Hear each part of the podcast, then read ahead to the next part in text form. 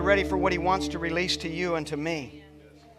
There is a, there is a process, there is a way of really drawing and retaining what Holy Spirit is speaking to us that, that really makes it easier to hold on to, and I want to point you in that direction today. Especially in regards to this series, the mountain, the valley, the desert, and the wilderness. I encourage you to not assume that you are going to gather out of our time, our 30 or 35 minutes on Sunday morning of preaching, that you are not going to gather everything. Please don't assume that you're going to gather everything that Holy Spirit's trying to say within that one listening.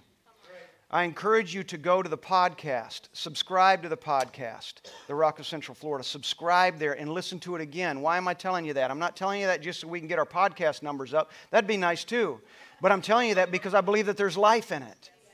I believe that there's life in the Word, and when you hear it, over and over again, it begins to settle itself and sow seed that you didn't hear. In fact, it was kind of funny because as I was watching, my son did a video from uh, last week. He does one every week, but he did a video, and there was something in there that he put in that video I don't even remember saying. But it was in that video, and when I saw that video, I thought, holy cow. You know, that is the faithfulness of God. Um, because I don't remember everything that I say, because everything that I say isn't necessarily on my notes. That's why I tell you, follow along in the app, and I'll do the best that I can to stay online. But um, I don't know if, that's always, if that will always work. But this series, I believe, is um, a turning point for some folks. I really believe that this is a turning point for people to begin to see some things differently that we have tried to avoid for so long because we believe that these things weren't for believers. When we think of historically or traditionally, when we consider the mountain and the valley, these things we're talking about, the valley, the desert, and the wilderness, when we think of these traditionally through religion, through the ages of religion, when we come across these places, they, don't, they usually do not represent something that's good usually represents something that you want to go around, build a bridge over, or whatever it might be, that you want to get through it, pass it, and avoid it. But I can tell you that that isn't always the truth. And it's important that we understand that there is a time for the mountain, there is a time for the valley, there is a time for the desert, and there is a time for the wilderness. And when that time comes, I don't want to miss the moment. How about you? Somebody say that with me. Say, there is a time, and when it comes, I don't want to miss it. So I want to start this morning by making this statement as we dive into the second part of this series The valley is for you. Say this with me. Say, the valley, the valley is for me. Say it again. The valley, the valley is for me. For me. Don't believe anything otherwise. You know, when we come to these places in our lives, sometimes people might say, well, man, you, it's, it's a valley, man. You're going to get through it. You know, just, just, just, you're going to get through it. You're going to get through it. Well, they, it's said in such a way that, oh, man, I just want to run. I want to run and get through this thing and put it behind me. But what if, everybody say, what if? What if? What if? Say it again. Say, what if? What if? Wow, such, such an amazing question. What if? What if the valley isn't something to run through? But what if the valley is, the some, is something to build in?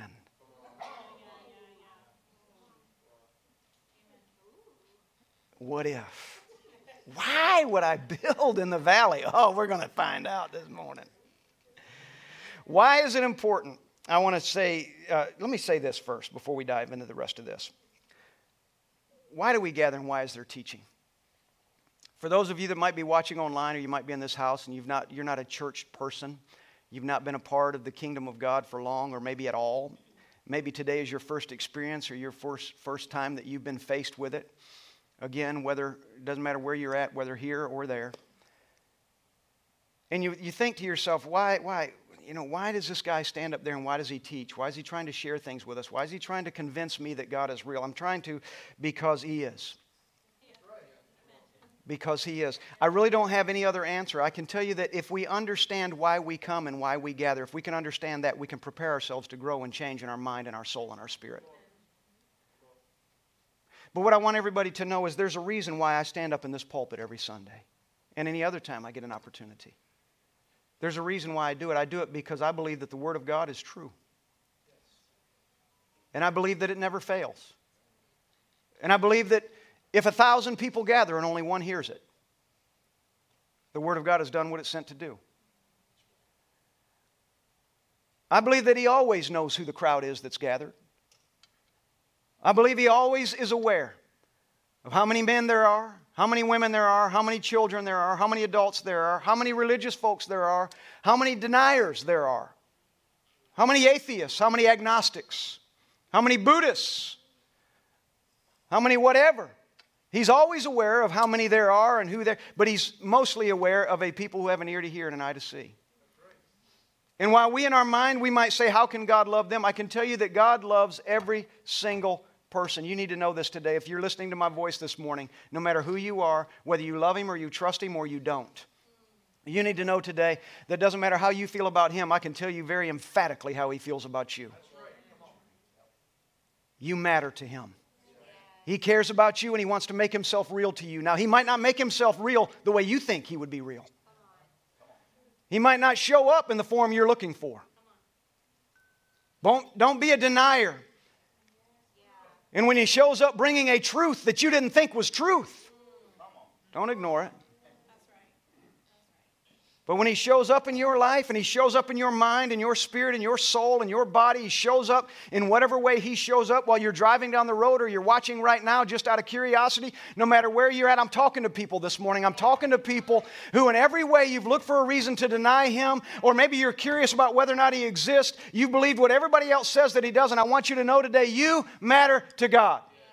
And the message that I'm preaching today is a message for you to understand that some of the places that you've been in your life, you didn't get there by accident, but you got there because He led you there. You count those as moments of loss. You count those as moments of failure. You count them as moments of doom and gloom. In fact, you might even blame God for being in those moments, and you would be right. It might very well be true that the reason you were in that valley, the reason you experienced that loss, the reason you went through that thing might very well be true that it was God.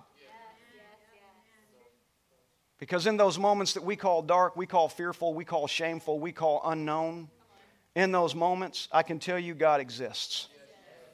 You will not go to a corner anywhere and not find Him. You cannot find a dark spot that He's not in. You can't find a place in your world, in your life, in your dreams where God does not exist. And wherever He exists, I can tell you always His existence includes an outstretched hand. Always. So let's preach this morning. I want to teach. I don't know if I'm preaching this morning or teaching. What's the difference? I don't know. You decide. I think preaching has more yelling.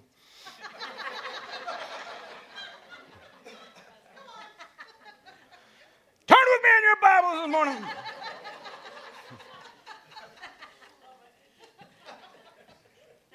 So, for what purpose? I want to ask this: For what purpose is this series, and what am I hope? What am I hoping you will learn?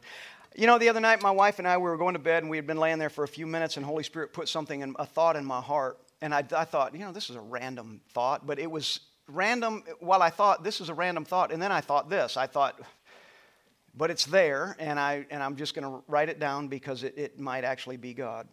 So I did. So I pulled my phone off in the dark from the side of the bed, and I said, "Hey Siri." Let's see how many phones go off. My watch just did. Anybody else's? and I said, Take a note. And I said this into my phone in the dark, laying in the bed, trying to go to sleep. I said, It doesn't matter what size the storm is, it still holds you hostage. It doesn't matter what size the storm is, it still holds you hostage. What do I mean by that? You know, here in Florida, some of you are watching and you're in places you, you have no idea what a hurricane is. You think it's nothing. You know, in here, here in Florida, we've learned that it can be something or it can be nothing, but it's usually something's always involved, and that is long lines at the gas station. But what we've learned here in Florida is that if they say a storm is coming and it's going to be here at 3 o'clock on Friday afternoon, it doesn't matter to us whether it's a category one, a category two, up to a category four. We're not paying attention so much to the category as we are the potential of running out of electricity, losing our electricity, running out of gas, not having enough bananas and apples, if you're me.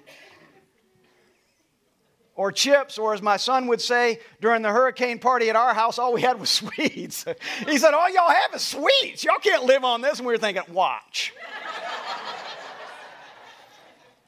My wife, if you went to Publix and you tried to get some honey buns or anything like that and they were out,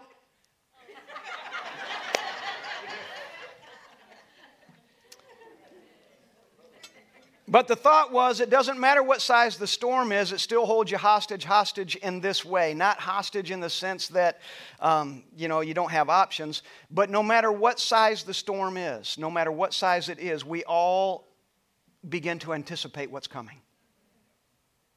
Suddenly, what did not have our attention a day or two before, suddenly we're captivated by it. Doesn't matter the category. All we know is it's headed this way. We got our TVs on. We're watching Tom Terry.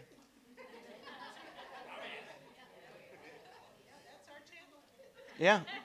Well, my favorite was Fox News, and then the guy left. Uh, I forgot his name, but he left. So now I'm, I'm back to Tom Terry. But he's Tom's good too. But we got our TVs on. We're beginning to prepare in our mind the potential impacts of this storm. We're beginning to think it through.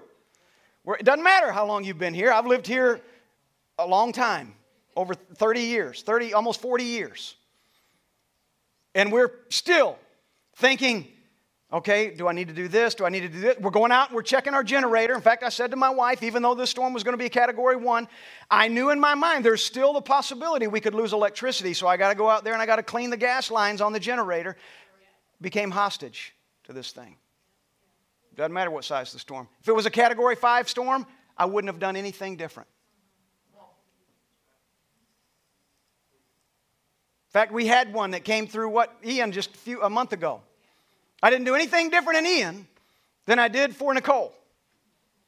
I did all the same things, made all the same prep, went and got gas, sat in the line as people are lined up, loading up their car with gas, because you don't want to be that guy. Point being, it doesn't matter what size the storm is, it still holds you hostage. And I want to say this, and this is what Holy Spirit told me religion is like a hurricane. In the same way, it doesn't matter how great or small the deception is found in religion, many are hostage to it. In the same way as a hurricane, it doesn't matter how great or small the deception is that is found in religion, people are hostage to it. They build their lives on things that are not meant for them, and they run from things created for their purpose. There is a system of religion that is all around us, and in fact, often, too often, it is within us that wants us, you, and me to believe that the mountains and the valleys and the deserts and the wilderness represent difficult places and should be avoided. But should they? Let's clarify what religion is. When you hear me say the word religion, I want to clarify it. I don't want to define religion based on the way uh, Christ defined religion. True religion is doing what I was talking about a moment ago it's ministering to the widow and the orphan and to the outcast. That is religion. It is seeing to the needs. That is true religion. The religion that we think of today, when you hear me say religion and you hear me reference religion, religion being like a hurricane, is that religion that does that, but it also it, it adds to it its own plan and its own way and its own rules and its own laws. We sang earlier today in the song, one of the songs that we sang, and we sang about being lawless, coming to Him lawlessly. There are numerous things that over these last few years, Holy Spirit has been using me to teach uh, our way through things that we had seen in such a way that was, ooh, that's bad, that's bad, only to find out that it's not bad at all. In fact, that word lawless, when we think of that word lawless, We think evil, it's bad. Everything about being lawless is not good. God is not pleased with lawlessness. But I can tell you what he did is he sent his son to eliminate the law. How is it that we don't? I taught on this a few years ago. How is it that we don't see that the reason Christ came was to do away with a law that they could not keep? Men could not keep it. And the Father said, I'm going to redeem man and bring them to a place of lawlessness, where law is not necessary for those whose heart is after me. But the first thought when we hear lawless is, oh, that's bad. That's a law. That person is lawless. I'm hoping everyone who knows me says Steve Parker is the most lawless person I know. I love that because my heart is after the Father and I do not require law to honor Him. I don't need a law to remind me when to climb the mountain or to enter the valley. Come on, I'll strike hands with you. Somebody might be wondering why in the world people get up and strike hands with you. That's just one of the ways that we say amen around here. We come into agreement with what Holy Spirit's releasing. So if you're new here and you're like, I don't know what that is, now I want to strike hands. Hey, come on, I'm, I welcome it. Also, last year, and I encourage you to go and listen to this if you've not, if you're newer here, I encourage you to go and listen to this particular service. It's in the dark series. It was the or the dream series. It was the title of it is dream series. If you look on youtube go back to 2021 i, I, I want to say it was around june of last year june or july. But i taught a series called dream. And in that dream series there's one particular message that i taught and it was the truth about darkness. And i talked about one of those things that I'm speaking of right now, where God begins to use Holy Spirit to help us to see uh, through things that religion has kept us out of, did not allow us to completely enter into the truth of what it was. Therefore, we were missing something. And I teach in that truth about darkness, I teach about what darkness really is and how it is our friend. In fact, some of the biggest blessings that we have are found within darkness. It is in the darkness where we sleep and our bodies and minds and spirit is refreshed. It is out of darkness that God created everything. It was in that place where creativity happened.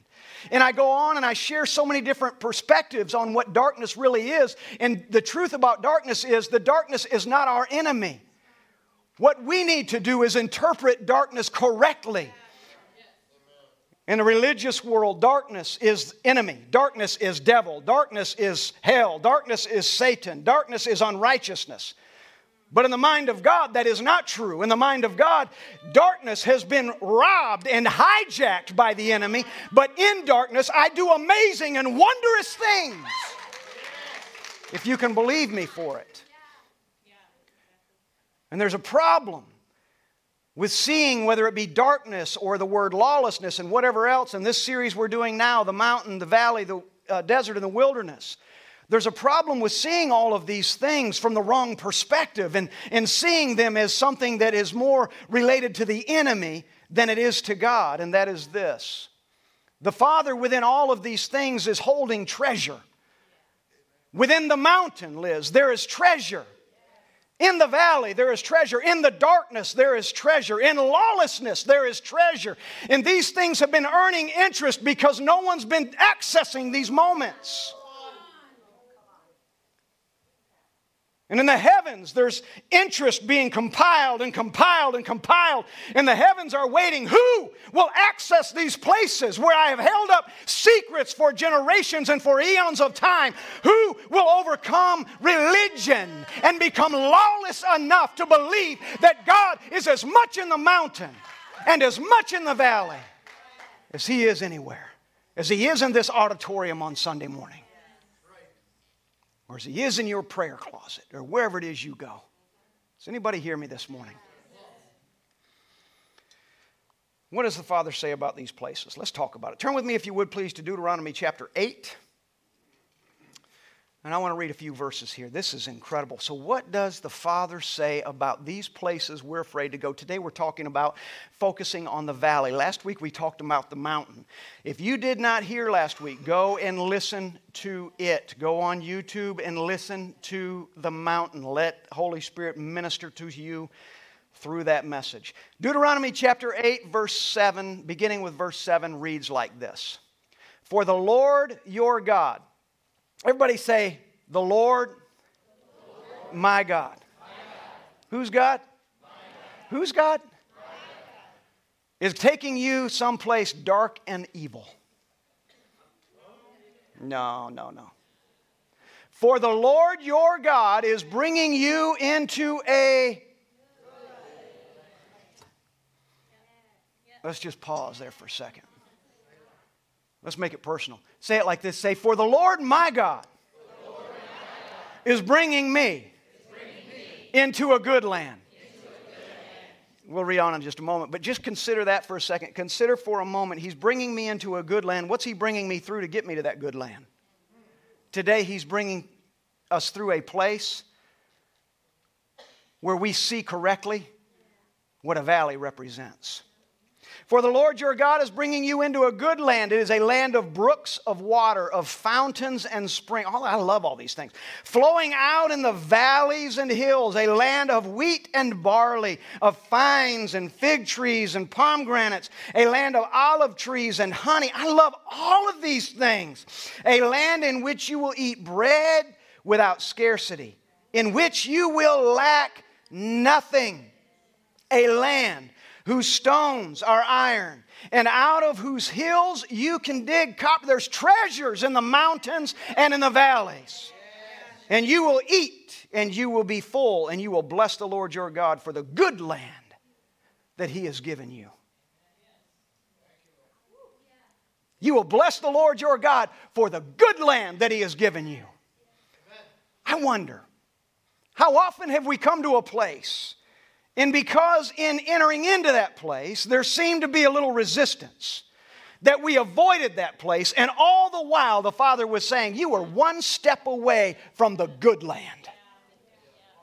You did not even hear what I just said.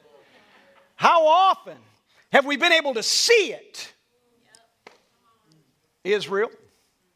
How often have we been able to look across the river and see it, but we did not access it? But it was his promise. Mm-mm-mm. For the Lord your God, I'm going to read it again, is bringing you into a good land, a land of brooks, of water, of fountains and springs flowing out in the valleys and the hills, a land of wheat and barley, of vines and fig trees and pomegranates. You know, why is he listing all of these things? Because he knew if I will say all of these, somebody will love one of these. That's really not, just throwing that in. A land of wheat and barley, of vines and fig trees and pomegranates, a land of olive trees and honey, a land in which you will eat bread without scarcity, in which you will lack nothing, a land whose stones are iron, and out of whose hills you can dig copper, and you will eat and be full. Anybody want to eat and be full? Full of what? Full of. I'm going to tell you, there's a lot of hungry people today because they've veered away from the valley. So not going there because I know what's in the valley. That's where the bears are. Bears are in the valley. The wolves are in the valley. I'm not going in the valley. I'm going around because uh, there's evil in the valley. But all those things in the valley, there's also deer in the valley and lilies in the valley. When I think about the valley, in the life that I can find in the valley, when I can get past the mentality that the valley is not for me, if I can get past the perception that the valley is against me and I can accept that the valley is for me, I begin to recognize the kinds of things that God does in the valley. Remember, David killed Goliath in a valley. He said, I just want to remind somebody of something. He said, Listen, Saul, I just want to tell you, I don't know. I don't know really why y'all are running from this guy. I'm really not sure. I don't even care. I realize that there is no high ground in this in the natural, but there is by the Spirit. And I'm going to meet that guy in the valley. I'm going to march right on down in that valley, my little puny self, And I'm going to go find that big self. And I'm going to walk right down there in that valley and I'm going to take this thing that everybody believes is evil. See, all of Israel, all of the righteous. There's no way we can overcome this.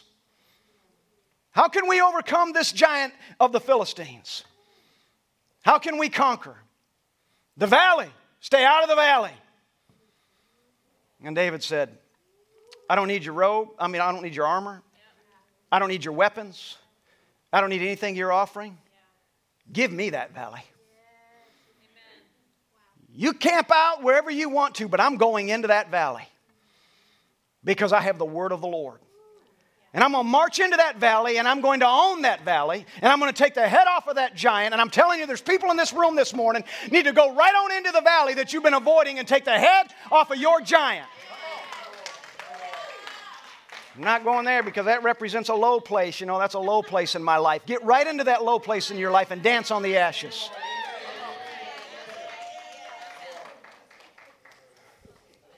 Come on. Wow, that hurt. Go, hey, dying yoga.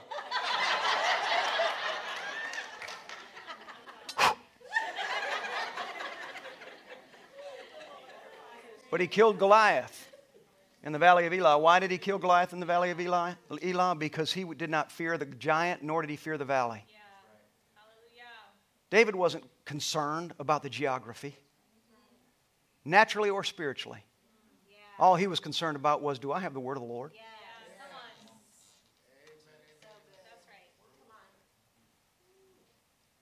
Do I have the word of the Lord?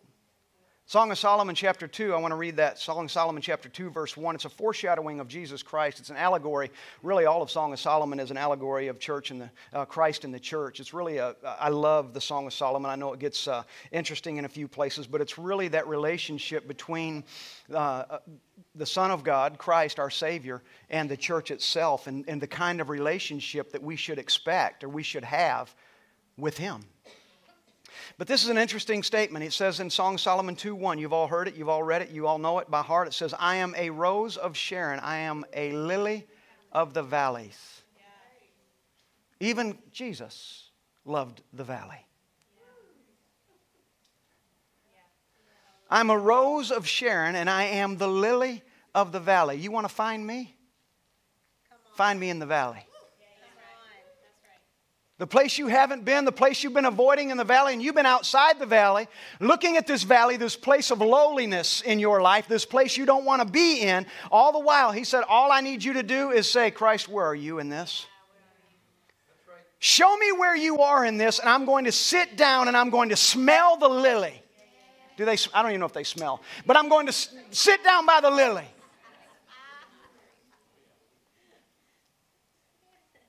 He loved the valleys. And the very thing that religion wants you to detect. See, let me tell you why religion outside of ministering to the widow, the orphan, and the outcast is not of God. I'm going to tell you why it's not of God. It's not of God because it creates more fear than it does hope. It draws more lines than it does tear down walls. And anything that does that is not the purpose of God. He said, I am a rose of Sharon and I am the lily of the valleys. He said, What I want you to do is, I like this place. Come join me. Can I tell you today, in whatever valley's going on in your life, or maybe you're not in one today, but you'll come to one and you, you need to make a decision. You, you might go, to, if you have the, uh, any measure of religion in you that is of the wrong kind of religion, if you have any measure of it in you, you'll say, Man, that, that's a place I dare not go. I better not go there. That's a low place. I'm not going to get involved in that. And all the while, the Father might be saying to you, I want you to get right in the middle of it. Oh, but you don't know what's in that thing. There's a lot of challenge in there. There's a lot of struggle in there. There's a lot of memories. There's a lot of hurt. There's a lot of whatever. And the Father says, I know. And guess where I'm at? That's where I'm at. You want to be healed? Get down into your valley and find me in it. Not outside of it. Find me in that place. Are valleys ever the wrong place to be? You better believe it, they are. But there's also life there. Where have you ever been that couldn't be as wrong as it is right? Let me ask you that question again. Where have you ever been in your life that could not be just as wrong as it is right? It's about setting your heart to trust God. What makes a wrong a right? Are there ever valleys I don't need to go into? You better believe it. But when our heart is set to trust the Father, I'm going to honor him. I'm going to trust him. And I know that this valley was prepared for me. The lily of the valley is there, Christ is in it. I'm going to enter into this valley because he is there. And what would be wrong without his word is right with his word.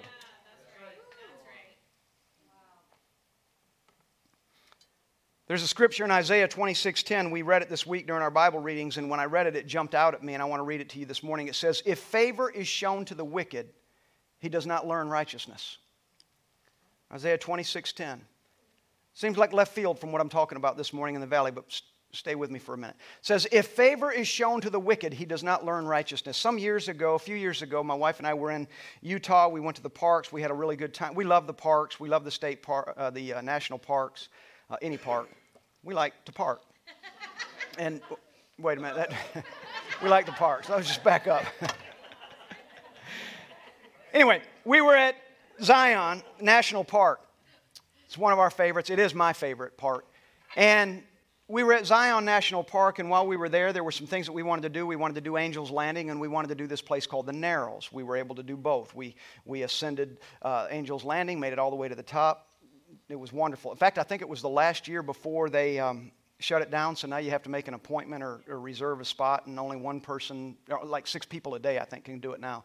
When we were climbing Angel's Landing, um, half of Utah was on the mountain. But anyway, Kim and I went to Zion and, and with Jimmy and Jenny, and we were there, and we were sorting out the things that we wanted to do well these were a couple of things that we wanted to do was to go up angel's landing and then we also wanted to do the narrows the narrows if you're not familiar with it in zion is a narrow place it is a place between uh, two uh, mountains and it is is you look up and i mean hundreds of feet up is just sheer rock just cliff rock and you, you enter into this thing. It's really, really cold water and beautiful, beautiful. Uh, the water is shallow in some places, deeper in others, but but I don't think when we went it was ever more than maybe belly button deep on me. And, um, and we move through it. You move, it's just beautiful. It's breathtaking. So as we're walking through this water and we're moving and, and we're going, funny thing is, while we're going into this thing, I had, uh, they had gotten shoes that were good for that type of hiking. Well, I had my regular shoes that I wear camping all the time and go through water everywhere. Those are the shoes that I had. And I said, I'm just going to wear these. And I get in there, and we had not probably gotten into the river a hundred feet. And the soles of both of my shoes fell off. I had to do that entire hike barefoot. When we got out of there, my soul, don't go, ooh, it was my valley. It was my valley. And uh, my bottom of my feet were bruised, but I did the entire thing barefooted on all those stones and rocks and all the way. And, um, but we're moving through this and we're loving every minute of it. Just track with me. If favor is shown to the wicked, he does not learn righteousness. But there is a time to enter the valley. There's a, we need to recognize when the valley is of God, when the valley is, is not. And I can tell you what is wicked. Let me define that before I tell the rest of the story. Wickedness is not evil in the sense that this person has an, they're a murderer. Evil, uh, wicked is not in this sense, um, they're, I don't know, whatever, you fill in the blank. All wicked is, is anyone who does not believe God. Period. Now, in our mind, it might be, oh man, that's, that's hard to call someone like that wicked. That's what the, the interpretation of this word is in this scripture. Wicked is just anyone that does not put their faith in God.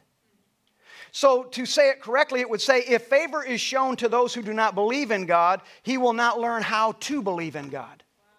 If favor is shown to them. If you say to them, oh, enter in anyway, then why would they serve him in the first place? There's a point that I'm making with this. So, Kim and I are hiking down here and Jimmy and Jenny, and we're hiking through here. It's beautiful, it's gorgeous, we're watching. We get to one place, I don't know how, we've been in there a couple hours, and we, we get to this one place, and all of a sudden these ropes drop from the side of this cliff. Just four or five ropes drop down, and we look up, and there's people coming up way up there, coming over the edge, rappelling down the side of this thing. We all had a different frame of mind on that. I think Jimmy and I were like, oh man, we got to do that. And the girls were like, no, Because it was way up there. The landing outside of the rope would, just wouldn't be good. But we're looking and we're watching and we're amazed at, at all of this, at all of these boulders, and we're moving through here and we're taking in all of this beauty and we're recognizing the goodness of God, the faithfulness of God, the creativity of God. By the way, He created that in the darkness. Just thought I'd throw that in there. And we're taking all of this in, and by the way, He did it when there were no laws. And we're taking all of this beauty in and we're absorbing this and we're drawing out of this and we're moving through, but we did it because we could, and it was the right time. But what's the wrong time look like?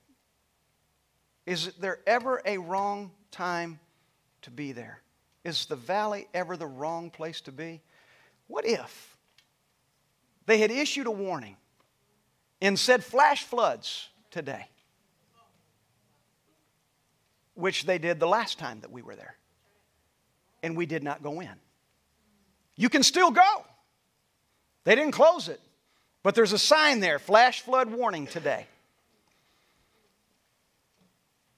Anybody going in when the warning comes up, when there's no clear path, and you enter in, and then the rains come, and then the flash flood comes, and people drown, and people get killed, and people get hurt all the time because they ignore the word. So the right place can be the wrong place. The right place with His Word is the wrong place without it. There are times when we go up to a valley. Don't, I don't encourage you, in the same as last week, I don't encourage you to climb every mountain. We were talking about that this morning. I don't encourage you to look at every mountain and say, I'm taking that one, I'm taking that one, I'm taking that one. You don't take. We receive the mountain He sends to us. And in the same way, we receive the valleys He sends to us. But we don't reject the valley because it's going to challenge us, it's going to cost us something. We don't say to the valley, we don't start praying against it. God, get me out of this valley. In fact, I would challenge some of you that have been praying to get out of the valley. I would challenge some of you to say to the Father, Father, get me into this valley. And let me draw out of this valley everything that you put in it for me to learn. Let me come out when I come out the other side, if indeed I'm supposed to come out the other. Maybe I'm supposed to redeem the valley.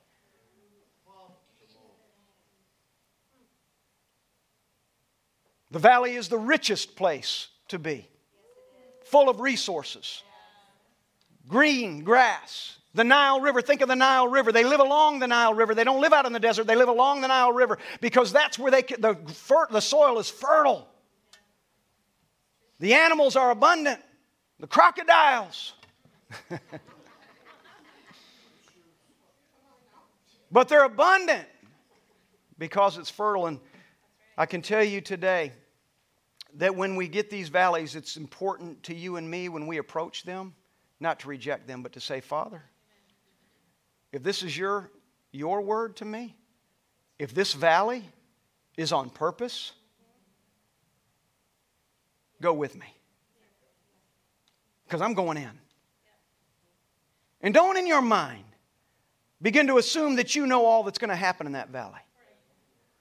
Let Him let you know what you need to know when you need to know it. Don't formulate in your mind this is what it's going to look like because some bad teaching told you this is what you can expect on every mountain or in every valley. What do we need to learn from this message? it is this that the valley, Scott, is for you. Say it. The valley is for me. Everybody say it. The valley is for me. Now listen, it is abundant in fruit and fertile land. Provision is found in the valley. Do you know where the Israelites, where Joshua and Caleb, when they went and they got the grapes, do you know where they came from? The valley. If you find yourself in the valley, don't despise it. Eat its fruit and grow from it. The valley is a place of bounty for those who see with their eyes wide open. It is a place for you and me to learn and to prosper. I find this interesting, this thought. When last week we talked about the mountain, and in the bottom of that mountain there is this valley. And, and again, I refer back to the time when we were in, in Zion. And in, in Zion, the first time that we went, uh, there's snow, or actually, I could use any, when we went to the Grand Tetons, we saw this uh, another time. But there's snow all up on top. And, and, and when you get there and it's in, in the middle of summer, and there's no snow melt or anything, it's all done the creeks are very shallow. The little rivers flowing through the, through the valleys are very shallow. But man, when that snow begins to melt on the mountain, when he begins to allow it to do its thing, when spring has come, it begins to fill those rivers. The fish come alive. The fishing comes alive. The fly fishing, I love fly fishing. The fly fishing comes alive. Life, the deer begin to come. The elk begin to come. Everything begins to come back to that place. The connection between the mountain and the valley and being there on time. And recognizing when the Father sends you there, when He sends it to you, when we recognize that, we find life in it. Don't despise the valley. Don't despise the mountain and don't despise the valley. Embrace it, engage it. If it's His word to you, if you know this is prepared for me and it's going to prepare me, engage it. As I said in the very beginning, I'm saying it to you, I'm reminding you right now. The Father knows exactly where you are. And sometimes it's the things that we avoid where the lesson he's trying to teach us can actually be found. Enter in. I want to give you a different perspective, and I hope you get it this morning. I hope you see it. Don't run, don't be quick to get our religious mindset on and run from the provision of God when it comes. Own it. Amen? Amen? Stand with me if you would, please, this morning. Father, I lift up my voice over the men and the women of this house. I'm thankful for your word. I'm thankful for the anointing. I'm thankful for Holy Spirit that teaches us, that shows us, reveals to us all that you want to show us. Help us today to lay hold of the truths that you are releasing to us. Help us today to hear and to see and to understand and to know and to be changed in our mind and our soul and our spirit. Help us today. For those who are watching and wondering and they're trying to figure you out, I pray, Holy Spirit, that today they understand and they know that you're not a God that's looking for a thousand ways to hold people back, but you are looking for every way to move people on, to bring them into a place in you. A place of peace, a place of rest, a place of life, a place of hope. Father, be glorified today. We engage you and we engage your word. In Jesus' name, amen.